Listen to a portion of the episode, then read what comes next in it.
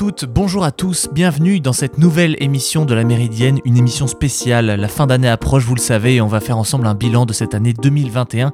Une année assez spéciale où on pensait tous être sortis du Covid, où on pensait que les habitudes de consommation allaient être changées. On va voir dans cette émission que c'est bien plus compliqué que cela, et pendant une demi-heure, on va faire le fil des actualités les plus fortes de cette année. On commence maintenant avec l'année en chiffres.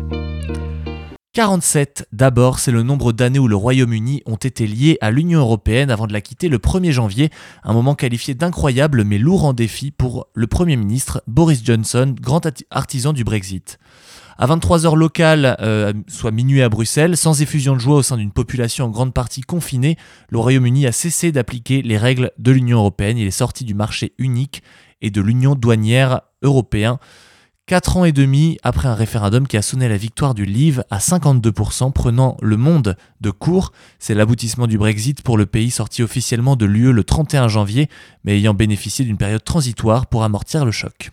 Un accord de libre-échange sans quota ni droit de douane a été conclu in extremis avec Bruxelles, évite donc une rupture trop abrupte qui aurait créé le chaos à la frontière, voire des pénuries. Mais le, bouleversement est réel, la libre circulation permettant aux marchandises comme aux personnes de passer sans entrave la frontière a pris fin, sauf entre l'Espagne et l'enclave britannique de Gibraltar en vertu d'un accord conclu le jeudi d'avant sur le plan politique, Boris Johnson doit tourner la page d'une saga qui l'a emmené au plus haut de l'échelle politique mais a profondément divisé les Britanniques, à l'image de sa propre famille puisque son père Stanley Johnson, qui se dit toujours européen, a demandé la nationalité française. Une nouvelle qui nous concerne toujours autant, euh, en pleine crise diplomatique entre la France et le Royaume-Uni autour des bateaux de pêche français.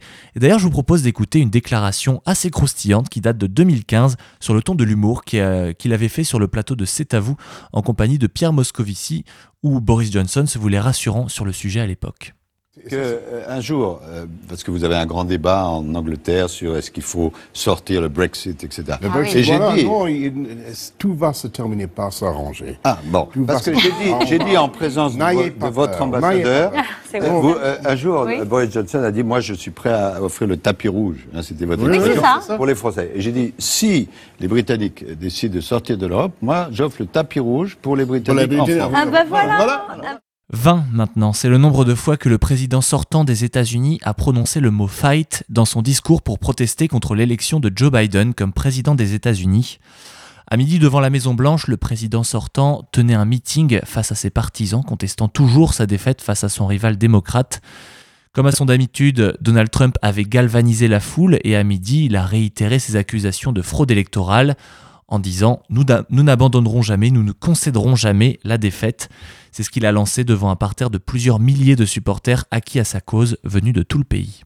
We will never give up, we will never concede. We're going to walk down to the Capitol and we're going to cheer on our brave senators and congressmen and women. And we're probably not going to be cheering so much for some of them because you'll never take back our country with weakness. You have to show strength and you have to be strong.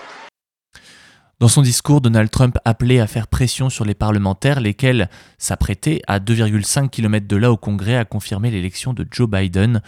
Le vice-président Mike Pence, qui présidait la procédure, en prit pour son grade et la foule conspuait les élus anti-Trump et bien sûr la démocrate Nancy Pelosi, la présidente de la Chambre des représentants. Des partisans de Donald Trump ont alors envahi le Congrès américain, semant sur leur passage des selfies, mais aussi du chaos et de la destruction au cœur des institutions.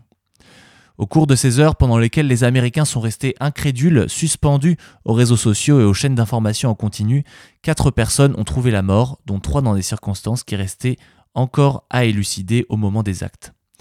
Soumise en urgence à un couvre-feu, la capitale a retrouvé son calme dans la soirée qui a suivi, mais à deux semaines de l'investiture de Joe Biden, le successeur de Donald Trump à la Maison-Blanche, l'Amérique avait vécu l'une des journées les plus folles de son histoire récente.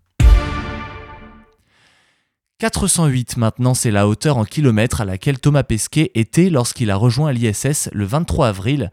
Un décollage qui a d'abord été reporté de 24 heures puisqu'il était initialement prévu le jeudi 22 à 6h11, mais la NASA a annoncé le mercredi euh, euh, un report en raison de conditions météorologiques défavorables, même si les conditions autour du site de lancement devaient être favorables pour le décollage. Les équipes devait également prendre en compte les conditions le long de la trajectoire de vol, c'est ce qu'a expliqué l'agence spatiale américaine. Le vent est donc restée la principale préoccupation météorologique concernant le décollage. Et euh, durant son voyage dans l'ISS, il a participé à près de 200 expériences, dont l'une portant sur la mesure du sommeil avant, pendant et après un séjour dans l'espace. Il est resté donc six mois sur place avant d'amérir en golfe du Mexique. Écoutez sa première réaction à son amérissage. C'est moins dur la deuxième fois, je trouve. Ouais, le retour. C'est plus facile, ça se passe un peu mieux. Et là, je suis plus en forme qu'à la même étape, je pense, il y a 4 ans. Puis, ont été expliqués ensuite les défis auxquels il a dû répondre à son arrivée pour se réadapter au sol terrestre. C'est une vraie adaptation progressive parce que le cœur doit reprendre sa forme terrienne, le cœur doit regrossir. Comme le sang arrive rapidement au cerveau vu qu'on en a pesanteur, eh bien le cœur n'a pas besoin d'avoir cette forme aussi grosse qu'il a sur Terre. Et aussi redonner un petit peu cette flexibilité et cette, cette aisance que nous avons sur Terre de lever les bras, de lever euh, euh, les jambes, de lever la tête, chose qu'on a perdue quand on est dans l'espace. Sa prochaine mission, elle n'est toujours pas connue, elle pourrait se dérouler dans plusieurs années à condition qu'il soit sélectionné par l'ESA, puisque d'ici quelques années, il pourrait même figurer, pourquoi pas, parmi les candidats pour Getaway, la station orbitale autour de la Lune, où euh, l'ESA a négocié trois places. Euh, c'est Rémi Canton euh, qui a dit qu'il était expérimenté, qu'il a déjà fait des sorties extravéhiculaires et a été commandant de bord. Le CV est donc bon, mais la décision en partie politique ne sera pas prise tout de suite. Pour éviter un bain de sang, je pense que c'était mieux de partir. Les talibans ont gagné. Ils ont maintenant la responsabilité de protéger nos compatriotes avec honneur, respect et dans la prospérité. 123 000, c'est le nombre de civils évacués de l'Afghanistan depuis le 15 août et la prise totale de Kaboul par les talibans.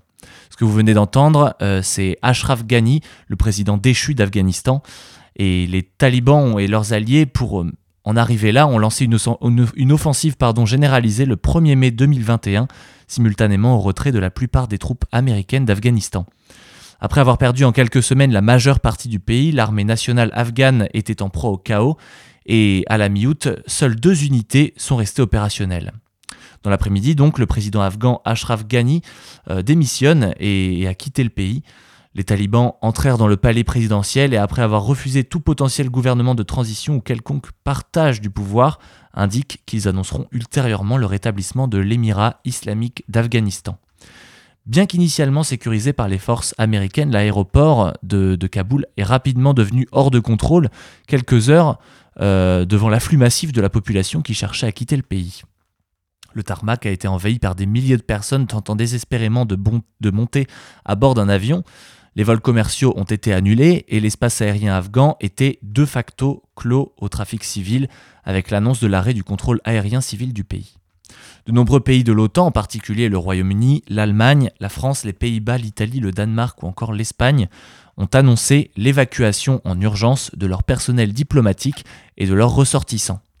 La France déclenche en ce sens le 16 août l'opération Apagan visant à évacuer ses ressortissants et on peut noter également le retrait des forces armées américaines d'Afghanistan qui a eu lieu le 30 août 2021. Un retrait qui a été fortement débattu et qui concluait ainsi l'opération Freedom's Sentinel. 600, c'est le nombre de journalistes qui ont participé à révéler au grand jour le scandale des Pandora Papers, cinq ans après les Panama Papers et malgré les évolutions de la réglementation, la fraude fiscale se portait toujours bien. Nous revenons sur les révélations des Pandora Papers, plus particulièrement sur les, clients français qui ont eu recours à la création de sociétés offshore pour échapper à l'imposition et parfois à blanchir de l'argent. Et on va écouter un extrait de l'entretien mené pour la Méridienne avec Éric Boquet, sénateur du Nord, qui nous avait parlé des Pandora Papers. Bah écoutez, le débat, il faut qu'il y ait débat. Il faut d'abord que l'opinion s'empare de ces sujets, parce que quand on a des révélations comme celle-là, euh, évidemment, c'est la stupeur, la, stupéfaction. Et puis, ça suscite un peu d'émotion pendant quelques jours. Et après, on revient à l'ordinaire, entre guillemets, euh, qui est tout à fait inacceptable. Donc, il faut qu'il y ait débat. Il faut que l'opinion publique soit informée en permanence de tout ce système. Et effectivement, on a formulé dans, dans nos deux ouvrages que vous avez cités, Sans domicile fisc en 2016 et celui qui vient de sortir il y a quelques semaines, euh, Milliard ensuite, euh, on, on, remet au goût du jour l'idée d'une COP fiscale, une COP internationale de la finance mondiale, parce que le problème également aujourd'hui, c'est que le système de la finance, il est géré par les financiers eux-mêmes. Pendant plusieurs mois, le Consortium international des journalistes d'investigation a examiné près de 12 millions de documents issus de 14 cabinets spécialisés dans la création de sociétés offshore. Les 600 journalistes du consortium, dont fait partie la cellule d'investigation, euh, notamment de Radio France, aux côtés de 150 médias répartis dans 117 pays, ont révélé l'existence de fraudes financières d'ampleur. Parmi les utilisateurs des sociétés mises au jour par les Pandora Papers, on peut citer quelques exemples, notamment le roi Abdallah II de Jordanie, pour l'aider à acquérir secrètement 14 résidences de luxe d'une valeur de plus de 106 millions de dollars aux États-Unis et au Royaume-Uni. C'est un comptable anglais installé en Suisse qui a travaillé avec des avocats des îles Vierges britanniques. Et parmi ces résidences, le roi a acheté une propriété à 23 millions de dollars surplombant une plage de surf californienne euh, aux îles Vierges britanniques, donc grâce à une société aux îles Vierges britanniques, pardon. Pour cela, 36 sociétés fictives ont été créées entre 1995 et 2017. Au Liban voisin, euh, pays en proie à une profonde crise économique, les Pandora Papers montrent que des personnalités politiques et financières de premier plan ont également eu recours aux paradis fiscaux, parmi elles l'actuel Premier ministre Najib Mikati, son prédécesseur Hassan Diab, mais aussi l'ancien haut responsable de la lutte contre la corruption Muhammad Baziri et Riyad Salamé, le gouverneur de la Banque centrale qui ont fait l'objet d'une enquête en France pour des soupçons de blanchiment d'argent. On est bien loin d'en avoir fini avec ces histoires de fraude. Je vous propose maintenant qu'on prenne une première pause dans cette émission spéciale avec It's Good to Be Back de Metronomy. On se retrouve juste après sur Radio Phoenix.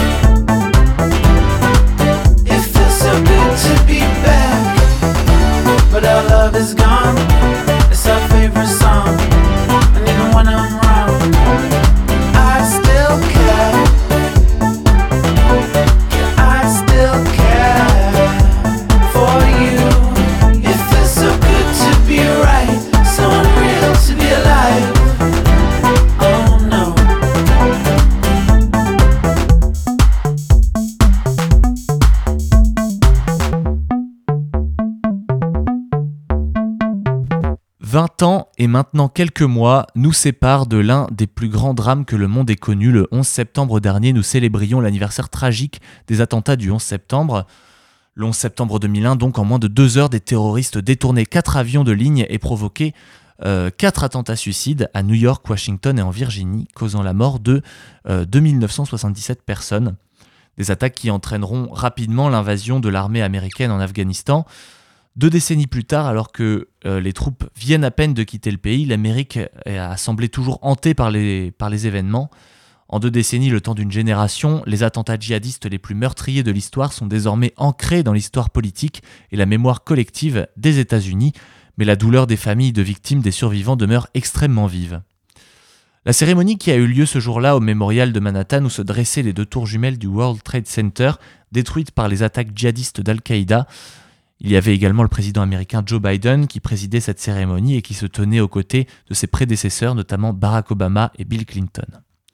Le devoir de mémoire apparaît comme essentiel alors que la société américaine connaît une césure entre le souvenir toujours à vif pour des dizaines de millions d'adultes américains et une conscience historique plus partielle pour les jeunes nés depuis les années 1990. C'est d'ailleurs ce sujet de la mémoire que nous avons abordé avec Stéphane Grimaldi, le directeur du mémoire de Caen, qui co-présidait alors avec Rémi Ourdan une exposition que nous avons couvert avec Radio Phoenix sur les 20 ans de cette tragédie. C'est très important, par exemple, que on parle beaucoup en ce moment du Bataclan, on parle beaucoup en ce moment de, de, Kaboul, mais tout ça a un lien, tout ça a un lien direct avec le 11 septembre 2001.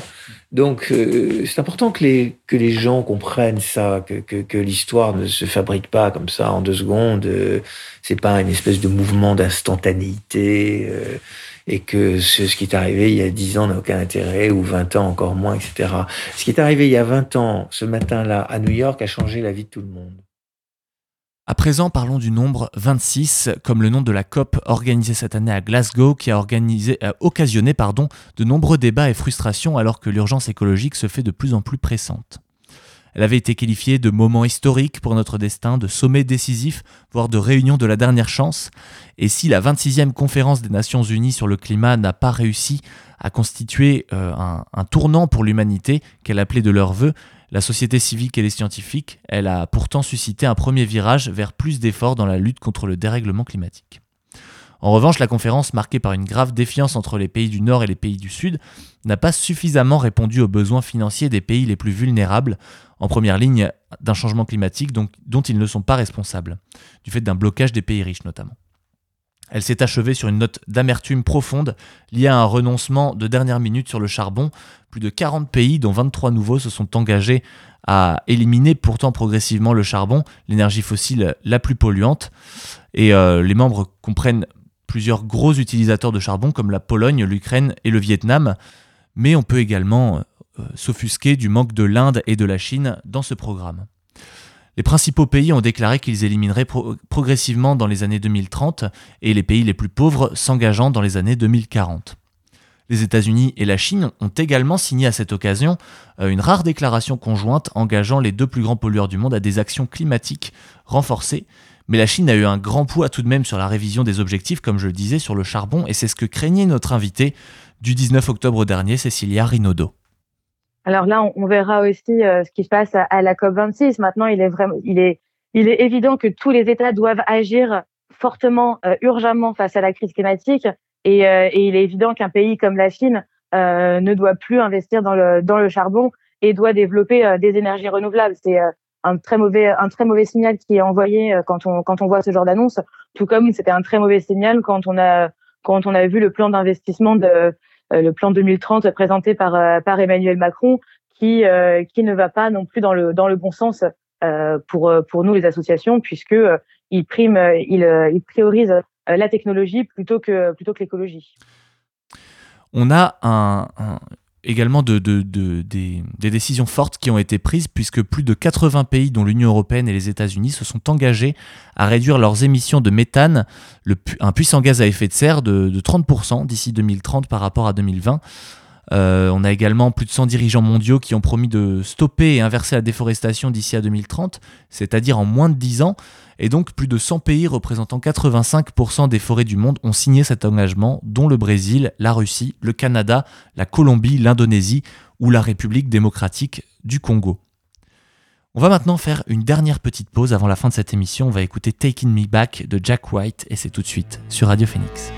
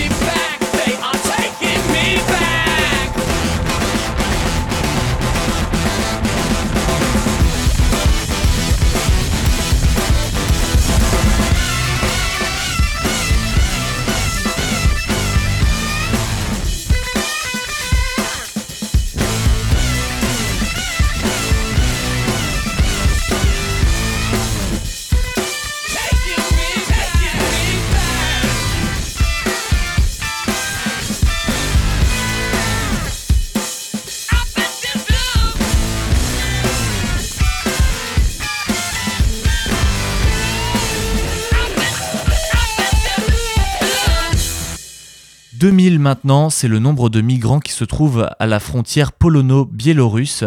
Depuis cet été, c'est le théâtre d'une importante crise migratoire et le sujet de tensions entre Varsovie et Minsk. Mais ces derniers jours, le ton est monté entre les deux pays.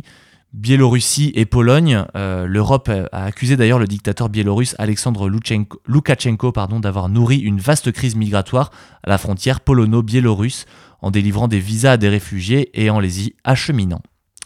Il se vengerait ainsi des sanctions occidentales adoptées envers son pays pour dénoncer sa politique de répression de l'opposition depuis l'élection présidentielle de 2020. L'accès à la zone frontalière a été bloqué pour les journalistes et les ONG, mais des images diffusées par les autorités des deux pays montrent des centaines de personnes dans des tentes allumant des feux pour se réchauffer sous des températures glaciales. Le Premier ministre polonais Mateusz Morawiecki a, clairement accusé le président russe Vladimir Poutine, principal allié de, Minsk, d'être le commanditaire de cette vague migratoire, des accusations qualifiées d'irresponsables et inacceptables par le Kremlin. La Pologne a depuis envoyé environ 15 000 soldats à la frontière, y a construit une clôture de fils de fer barbelés, rasoirs et appliqué un état d'urgence, interdisant donc aux journalistes et aux ONG d'y accéder. Rares sont les images et les informations non officielles qui sortent de ce territoire frontalier long de 400 km, devenu une zone de non-droit, une situation toujours pas réglée alors que les principaux camps de migrants à la frontière polono-biélorusse ont été évacués par la Biélorussie et que 400 migrants irakiens ont eux été rapatriés par Bagdad. Oui, euh, effectivement, bon, notre rapport euh, est un choc. Hein, euh, il déclenche une sorte de séisme. Mais il est bien clair que même en France, nous prenons conscience du nombre incroyable des mineurs qui ont été sexuellement agressés euh, avant l'âge de 18 ans, des personnes qui ont été sexuellement agressées avant l'âge de 18 ans, donc 5 millions et demi de personnes, c'est-à-dire plus de 10% euh, de la population majeure en France a subi de tels abus euh, avant l'âge de 18 ans. 2900 à 3200 pour finir, c'est le nombre de pédocriminels recensés dans le rapport Sauvé euh, du nom du président de la commission indépendante euh, sur les abus sexuels dans l'Église, le CIAZ, Jean-Marc Sauvé, que vous venez d'entendre et qui a été rendu le 5 octobre. L'idée, c'était de recenser les violences sexuelles depuis 1950, examiner comment ces affaires ont été traitées ou non et évaluer les mesures prises par l'Église pour faire face à ce fléau. Néanmoins, quand au cours des entretiens euh, menés dans le cadre de l'étude, des éléments ont permis d'identifier des auteurs de violences, des signalements ont été faits à la justice. Plus exactement, l'enquête de l'INSERM, menée auprès de 28 010 personnes âgées de 18 ans et plus, représentatives de la population française selon la méthode des quotas, et sur laquelle s'appuie ce rapport, cela aboutit à une estimation de 216 000 victimes mineures d'agressions sexuelles commises par des prêtres, diacres, religieux ou religieuses de 1950 à 2020. Le nombre total de victimes mineures estimées s'est établi entre 216 000 et 330 000 sur la période, le rapport Sauvé précisant que seulement 4 832 personnes victimes sont actuellement connues de l'Église ou de la justice, parfois des deux. L'autre principal progrès issu de ce rapport, selon lui, c'est d'engager une enquête et de consigner les faits, y compris lorsque la victime n'est pas prête à porter plainte. Et par ailleurs, l'Église, en plus de sa meilleure collaboration avec la justice, entend progresser dans l'appréhension du problème en interne. Euh, notamment via la réforme de son code législatif interne, donc le droit canonique, qui permet de mieux punir les actes devant la justice ecclésiastique. Le 1er juin 2019, le pape François y avait inscrit l'obligation pour toute personne dans l'Église de signaler sans délai au supérieur hiérarchique tout cas d'agression sexuelle. En France, en mars 2021, les évêques de France ont voté une série de résolutions pour lutter contre euh, la pédophilie lors de leur première conférence biannuelle. Les choses avancent donc doucement grâce au travail acharné de Jean-Marc Sauvé et de la SIAZ. Et c'est sur ceci que se termine cette émission de la Méridienne. Je vous remercie d'avoir écouté cette émission quelque peu spéciale. Euh, on se retrouve dès demain pour une prochaine émission, la dernière de la semaine. Merci beaucoup à Alan en régie qui a fourni tout ce travail acharné. Et on se retrouve dès demain pour une nouvelle émission de la Méridienne. Bon après-midi à tous, salut